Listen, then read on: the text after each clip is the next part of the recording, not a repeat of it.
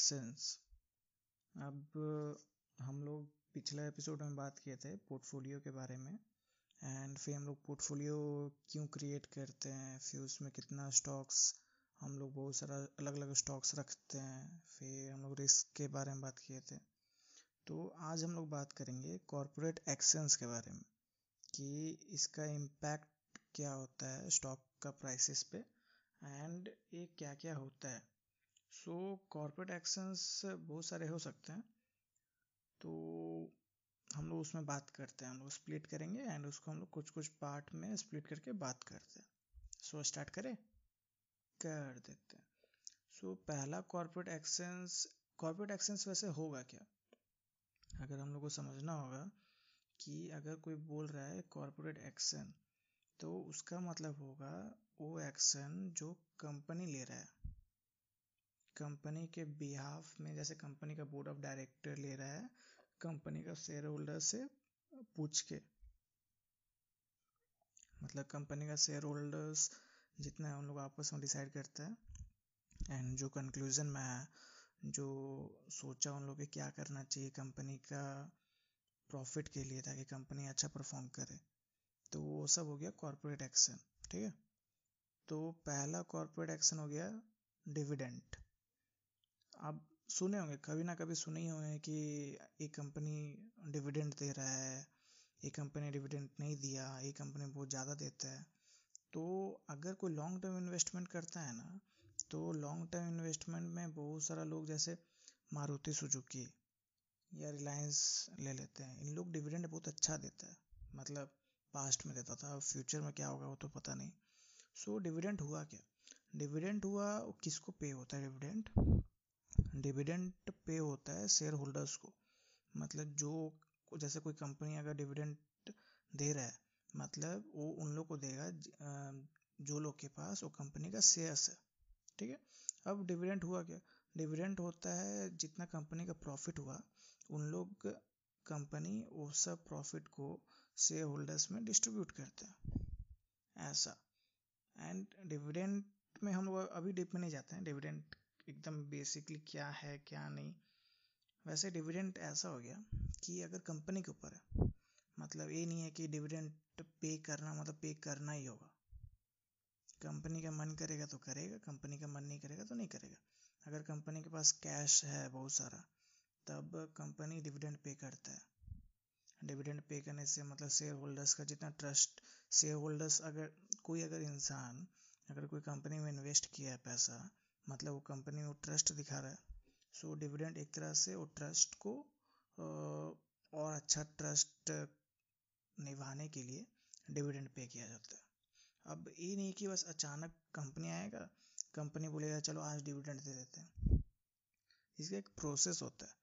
सो so, अब ये process हुआ क्या? मतलब डिविडेंड देना भी है कि नहीं ये कब डिसाइड होता है? सो so, ये डिसाइड होता है एजीएम में। अब एजीएम क्या हो गया? एजीएम हो गया एनुअल जनरल मीटिंग जिसमें क्या होता है कंपनी का डायरेक्टर्स लोग मिलता है आपस में, ठीक है? अब उसमें उन लोग डिसाइड करेगा कि देना है कि नहीं देना है।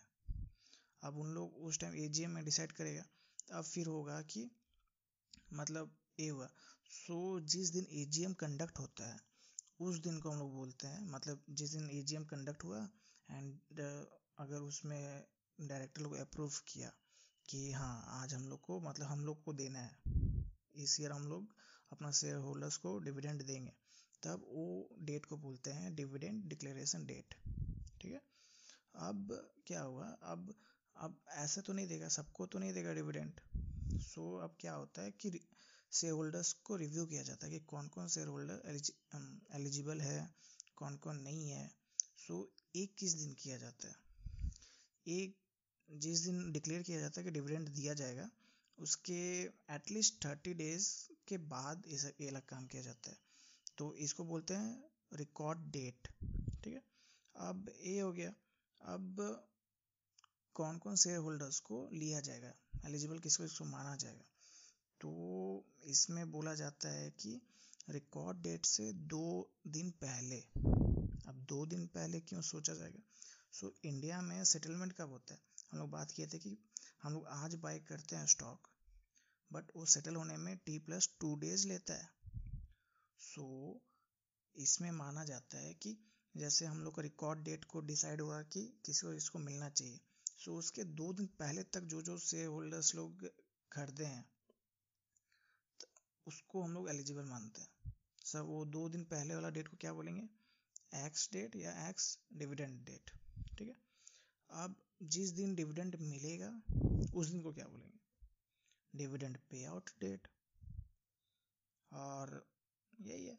फिर ऐसा मान लीजिए कि पूरा स्टार्टिंग से डेट देने का मतलब आ, जिस दिन हम लोग को डिसाइड हो गया कि तुम आ, इन लोग को मिलेगा मतलब शेयर होल्डर्स जैसे वही रिकॉर्ड डेट से दो दिन पहले तक का शेयर होल्डर्स का उस दिन से लेके जब तक डिविडेंड मिल रहा है उसको बोलते हैं कम डिविडेंड वो ज़्यादा टेक्निकल टर्म हो गया। बट ठीक है ये सब पता होना चाहिए कि डिविडेंड क्या होता है। डिविडेंड ना जैसे अगर आपको पता रहेगा ये कंपनी अच्छा डिविडेंड देता है सो आप सोचिए कि कंपनी का स्टॉक्स ऊपर जाए ना जाए। बट अगर कंपनी का प्रॉफिट अगर हल्का फुल्का हो रहा है तब आपको प्रॉफिट अगर न, नहीं भी हो रहा है तब भी आपको फ़ायदा होगा। मतलब डिविडेंड, जो कंपनी डिविडेंड देता है, वो बहुत सही है। बट ऐसा नहीं है। जैसे बहुत सारा कंपनी, जैसे मेरे को जहाँ तक पता है, वॉरेन बफेट का जो कंपनी है बक्साय हथावे, वो शायद ये सब नहीं देता है। उनका मानना है कि अगर शेयर होल्डर्स का ट्रस्ट को रिपे करना है तो कंपनी को ऐसा बनाओ कि कंपनी अच्छा परफॉर्म करे। इसलिए उनका एक शेयर्स का दाम, जब सर्च कीजिए कि वो एक शेयर का दाम कितना होगा। ठीक है। फिर दूसरा कॉर्पोरेट एक्शन क्या हो गया? अब दूसरा कॉर्पोरेट एक्शन हो गया कि बोनस इशू अब बोनस इशू क्या हो गया? जैसे डिविडेंड में था कि जब एक्स्ट्रा कैश रहता है तब हम लोग को डिविडेंड के रूप में मिलता है। सो बोनस इशू को आप मान सकते हैं स्टॉक डिविडेंड मतलब जैसे अगर एक्स्ट्रा कैश है मतलब क्या मतलब एक्स्ट्रा शेयर्स रखा हुआ है फ्री शेयर्स है तब कंपनी ये कर सकता है कि वो फ्री शेयर्स को शेयर होल्डर्स को दे सकता है प्रोपोर्शन में। जैसे one is to two two is to one two is to one मतलब कि अगर कोई इंसान के ऐसा सोचिए, अगर आपके पास कोई कंपनी का दस शेयर्स है, तब आपको उसका दुगना शेयर्स मिलेगा।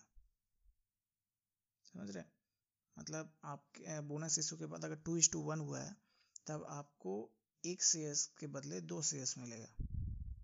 टू इज़ टू वन में, ठीक है? और अगर वन इज़ टू टू है, तब आपको दो के बदले एक मिलेगा मतलब एक्स्ट्रा मिलता है उसमें, ठीक है? आपको कोई कॉस्ट नहीं देना पड़ेगा, बट हाँ एक चीज़ समझना होगा कि प्राइस आपका आधा हो जाता है। जैसे आपका अगर शेयर्स आप लगाए हैं, और अगर आपका भी शेयर्स का वैल्यू हंड्रेड रुपीज़ हो रहा है तो बोनस इशू के बाद भी आपका हंड्रेड रुपीज़ ही होगा। मतलब पूरा जैसे ऐसा सोचिए आप एक कंपनी का दस शेयर्स लिए हैं, ठीक है? मतलब टेन शेयर्स लिए एंड वो कंपनी अभी चल रहा है हंड्रेड रुपीज़ में तो आपका टोटल वैल्यू कितना हो गया? Thousand rupees. But bonus issue के बाद क्या होगा कि बोनस इशू के बाद सोचिए आपको एक और शेयर्स मिला मतलब दस का टेन शेयर्स का ट्वेंटी शेयर्स हो गया, ठीक है? तब भी आपका जो टोटल वैल्यू होगा ना, जितना आपके हाथ में हो, थाउज़ेंड रुपीज़ ही होगा। मतलब वो स्टॉक का प्राइस फिफ्टी रुपीज़ मान लीजिए आप ऐसा हो जाएगा आफ्टर बोनस इशू में। हल्का कॉम्प्लिकेट है बट अच्छा है। मतलब आप जानिएगा ना आपको बहुत मज़ा आएगा। सो so, एक हो गया यही बोनस इशू अब थर्ड कॉर्पोरेट एक्शन हो गया स्टॉक स्प्लिट स्टॉक स्प्लिट मतलब क्या होगा? बताइए गेस कीजिए। अगर कोई बोलेगा कि स्टॉक स्प्लिट है तो उसका मतलब क्या होता होगा? इसका मतलब कुछ नहीं।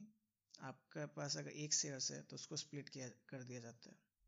अगर जैसे ऐसा सोचिए अगर कोई स्टॉक का फेस वैल्यू अगर टेन है ठीक है तो वन इज़ टू टू का स्टॉक स्प्लिट होने के बाद वो कंपनी का फेस वैल्यू फाइव हो जाएगा।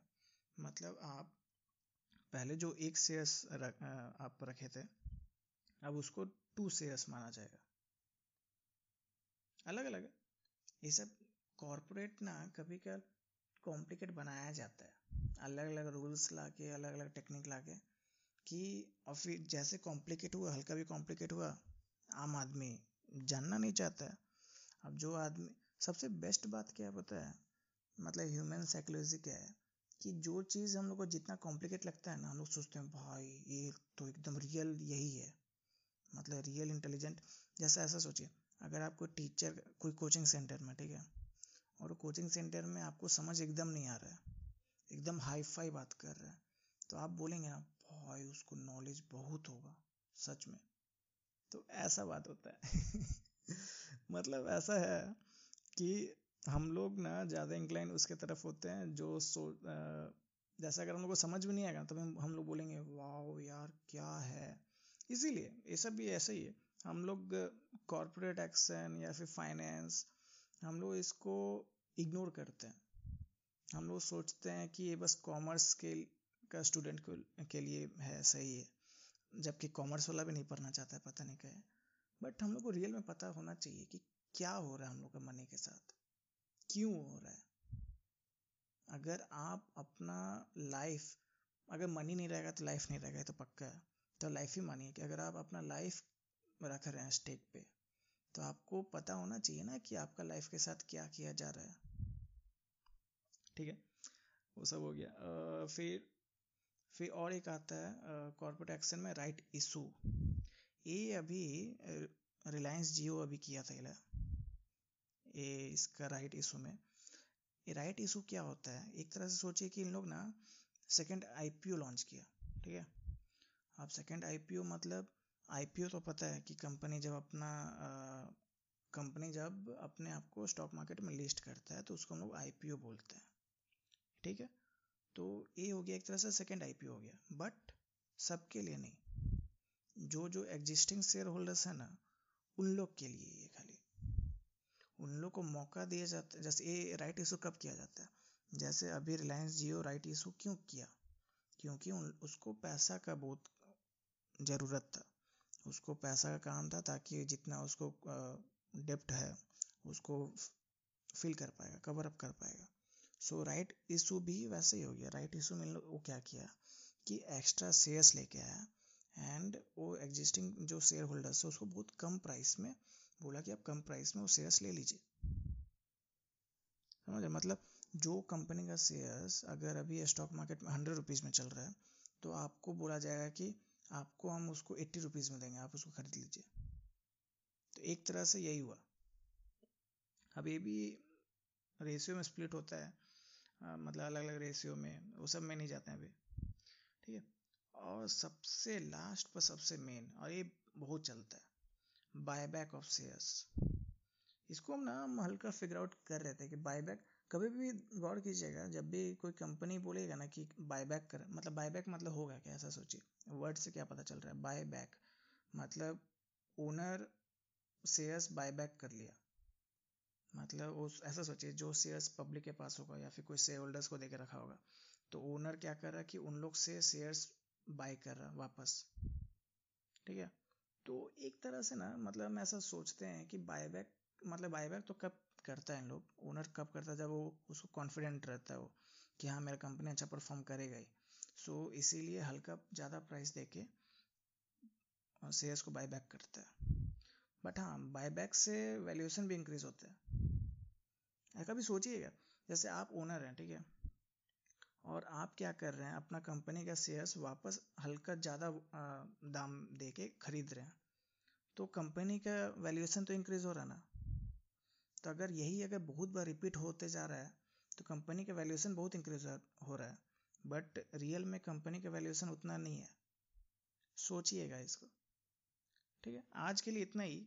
मेन ना बायबैक को सोचिएगा। बायबैक रियल में ना बहुत मस्त है। मतलब अगर आप रियल में अगर देखेंगे ना तो आपको पूरा ड्रामा दिखेगा कि रियल पूरा दुनिया में क्या कॉरपोरेट पूरा फन है। आप देखिए बहुत मज़ा आएगा आपको। सो so, आज के लिए इतना ही। बाकी वेट कीजिए।